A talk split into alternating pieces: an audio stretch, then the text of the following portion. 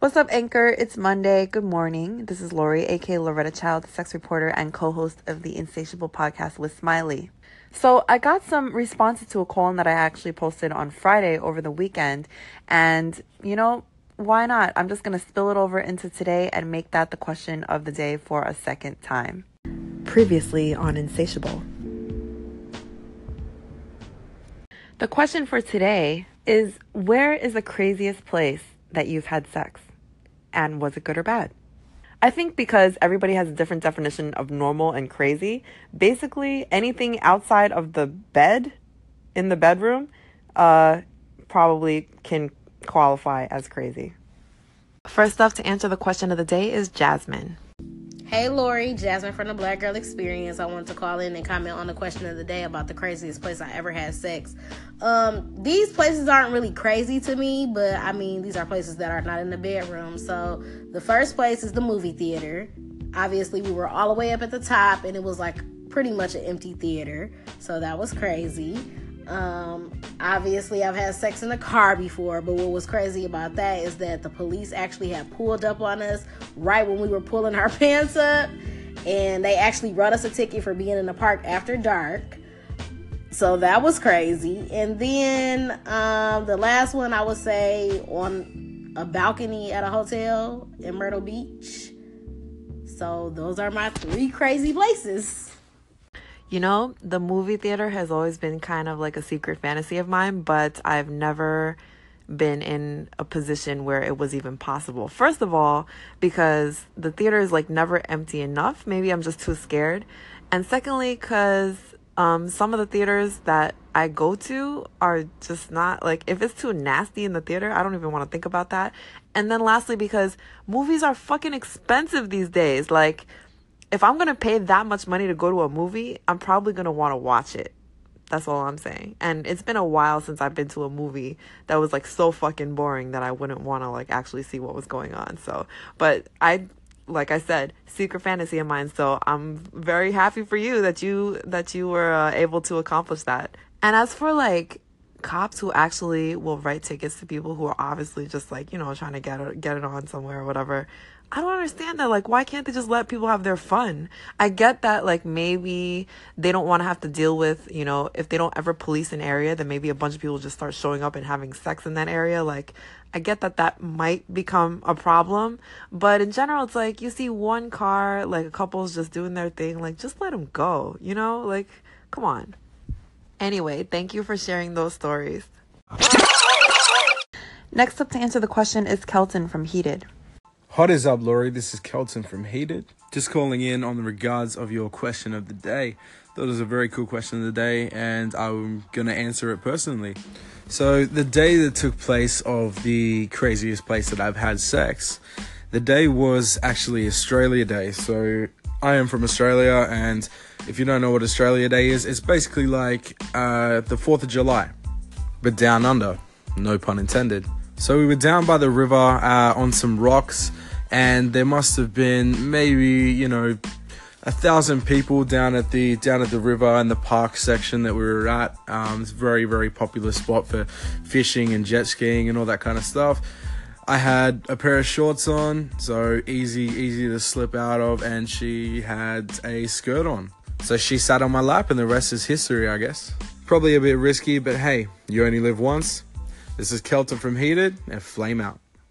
I could be wrong, but I always feel like there's a little exhibitionist in all of us. I mean, there's a thrill in being able to do something so intimate in a place where, you know, other people could possibly realize it, but they don't. So that sounds pretty hot. Did you guys like try to find at least a semi private spot though, or were you really just among a thousand other people? Also, do you guys do fireworks like we do on July 4th? Because if you did, that would be pretty fucking awesome too. Next up to talk about the craziest place he's had sex is Dewan. Craziest place I have had sex. Outside, um, in front of a school building. Yes. now, it may sound crazy to you, but it was summertime, for one. So there was no school taking place. And it was a moment of actually it was it wasn't spur of the moment necessarily it had something i've been egging on uh, my lover with at the time. We did it. It was fun, but I was kind of um, it was kind of an asshole about it. But it was fun. No, no, no, no, no. It was fun. With that, we tried doing it before, but I got irritated because she was too scared. So she uh built up the courage, and you better believe I was like a one minute man. you can't have no session in front of a school like that. That's just not right. I have so many questions. Like, why specifically did you guys want to have sex in front of that school building? Did it matter that it was a school or just that it was a public place? School is pretty interesting because I bet a lot of people wouldn't mind if they haven't done it already to go back into the school setting and like, you know, have like a school experience like in the classroom maybe um, you know, doing a little role playing or something like that. I don't know, but I don't know if I'd ever have the courage to try to get away with something like that either. So I'm loving these call-ins, by the way, people like um, just listening to how daring everybody is. And I feel like we should all have at least a few experiences or one or two experiences like this in a lifetime. So last week we also talked about whether men and women can truly be friends, like platonic friends. And we have a few more call-ins on that. Really quick, this is E for Energy, and I'm calling in regards to the question of the day about men and women being friends. I know Lori has probably already addressed the, the extremes and how she doesn't fall in the, between those. Um, when it comes to me, I've had this conversation with another anchor person, and men and women can actually be friends. Now, the ulterior motive can always throw things off, but me personally, one of my best friends is a female or a woman or however she wants to be defined but I don't have any necessarily ulterior motives. I've never smashed. And it's just more rewarding when the boundaries are set and you know what the situation is, and then you can just do the best for that person. You want the best for that person, and they want the best for you. And you might even get a Wii U out of it. Great. Peace. Yeah, you know, I mentioned the other day that my best friend is a guy, and he's like my brother. You know, the, the ulterior motive thing is not even a question um, between us. I've known him for so long. It's just like, I mean, we've been through a lot together. We tell each other everything. He's like my true friend, you know, and I feel like we're we can be really lucky to have those kinds of relationships in our lives that really just are not about anything except two people just being there for each other and like, you know, and it's different than family too because even though you treat them like family, they're your friend by choice. You know what I'm saying? He never got me no Wii U though, so it sounds like your friend is better. Yeah, you can truly be friends, cause unless she if she ain't sexually attracted to you, ain't nothing gonna go down like Drano. It ain't gonna happen. You know what I mean? But I mean, it might be harder if it's a physical attraction. But yeah, women can put you in the friend zone for years. You know what I mean? You know what I mean? So I mean, it depends on them. It depends on you. It depends on the situation. It depends on variables and other things. You know what I mean? Like if you got, I mean, it depends. If you a hot guy to keep hot girlfriends as tens, and you got girlfriends as friends, they gonna want to try and test the waters. You know what I mean? Depending on you, it's a combination of everything. It's like a gumbo pot. But yeah, it's plenty of women that got men out there that's just homies, and plenty of men that got women in the friend zone too, because they not that attractive. They just cool. So it depends on the variable of other things though. But anybody can in the friend zone. You feel me? King Uptown 79, holla at me, one piece. The friend zone's kind of tricky because when a person, man or woman, refers to being in the friend zone, it's usually against their will and it's because their affection just isn't returned by the other person.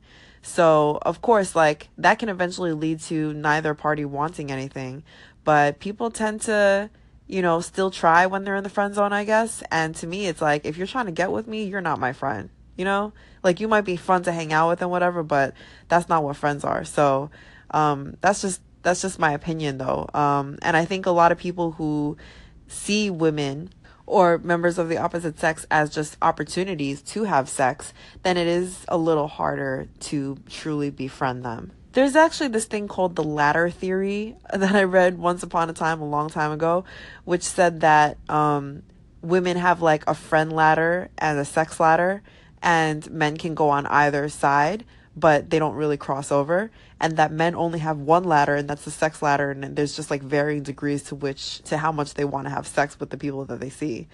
I don't know if there's truth to that. I mean it's it's kind of a funny theory for a good laugh but the suggestion there is basically that given the chance a man will fuck you uh, so long as he's not so like unattracted to you that he doesn't even want to touch you which basically implies that men can never really be friends with women, but which, you know, obviously based on this entire conversation we're having, I don't really agree with. But it is funny to think about like the differences between the way men and women's brains work. And I'm actually, I would actually be curious to hear what you guys think about that. Back on the mic is Kelton from Heated to tell us more about his adventure on Australia Day. Just to follow up, no, we did not find any private kind of spot whatsoever. It was in the middle of a thousand people, and you know there was crazy fireworks. It will forever be a great memory. And thank you for posting my call in. Flame out. Back to the subject of men and women being friends, we have Jasmine calling in with a different perspective. Good morning, Lori. I wanted to call in and comment on the topic about men and women being just friends. I had this conversation before with some people, and I don't think that I have any platonic male friends. Like, at one point or another, every guy has, like, you know, tried to, like, make that move or tried to push the envelope. And, um, even guys that I've known forever, like went to middle school with, went to elementary with, at some point they're like, I, I always liked you. I was always attracted to you. I, you know what I'm saying? So I don't know. I honestly feel like you cannot because men are always going to be sexually attracted for whatever reason. That's just my personal opinion. That's interesting. I do know a lot of women who feel similarly and form stronger friendship bonds with other women and stuff.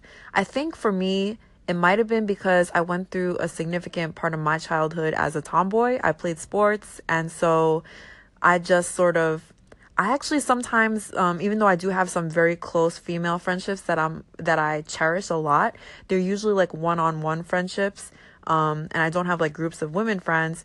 Whereas like I bond pretty well with guys because I don't know, like somehow um, the way I think is kind of masculine sometimes, and like I, I see their perspective or whatever. So there can be like, you know, we chill and we do stuff that has nothing to do with sexual attraction. And of course, like there are times when the guys might be, you know, eventually like something happens or um, they might be attracted to me, but I find that usually if the friendship's strong enough, once people get over that and there's no ulterior motive anymore, then a friendship can exist and those friendships can be like some of the best friendships ever.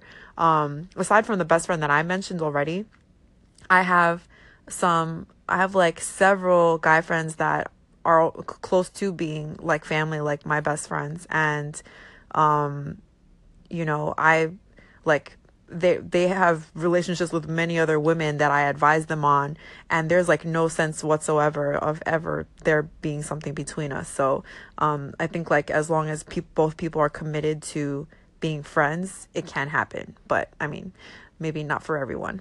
There's also this like a unique dynamic that can happen between platonic male and female friends that can't happen with man on man friendships and like woman on woman friendships. So like what I find, for example, is that when you are friends with somebody of the same gender, like there's an expectation of solidarity, which for people like me can be a little too much or high maintenance sometimes. Like, for example, when I'm friends with other women, um, women like to, you know, when other women vent to me about men, um, they expect me to be on board with them and to be like, yeah, yeah, men are shit and whatever. And I'm not that, I don't, I'm not built like that. So I'm just the type of person who'll be like, well, I don't know. It's kind of your fault. And I don't really agree with you. So maybe you should like calm down a little bit or whatever. And they don't like that because then it's like I'm betraying my my gender. You see what I'm saying? Whereas if um and I think men do the same thing to each other. Like if a guy's complaining about his girl, to his boys, then his boys are almost like required to egg him on and be like, yeah, whatever, she's a bitch or whatever. Like, uh, you know, I mean, well, hopefully not saying that because you shouldn't disrespect a woman you're still with like that.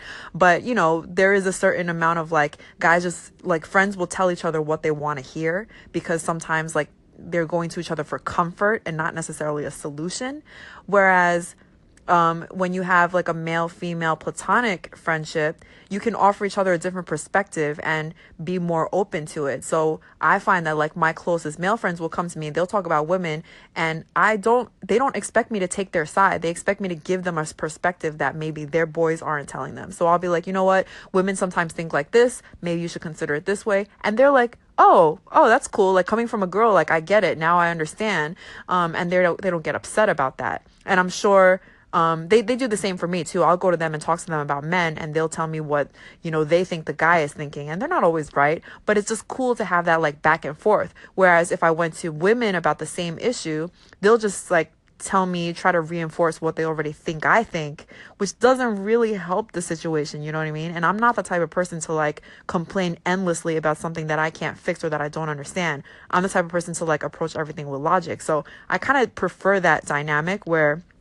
I have friends that are more like directly truthful and not necessarily just like a support network. Um, and I and I have this like maybe habit of being almost too independent and just like solving my own problems. So I don't necessarily like look for that dynamic of the big group of girlfriends who are all like, you know, in the group chat trying to tell me that like some guy that I'm dealing with is bullshit or whatever. I'd rather just have someone be like, oh, you know, you're just thinking about it per- from a female perspective and here's the male perspective. So anyway, that's my long-winded way of saying that there is uh, a special value to those like cross-gender um, platonic relationships. Now, this topic kind of has me thinking too.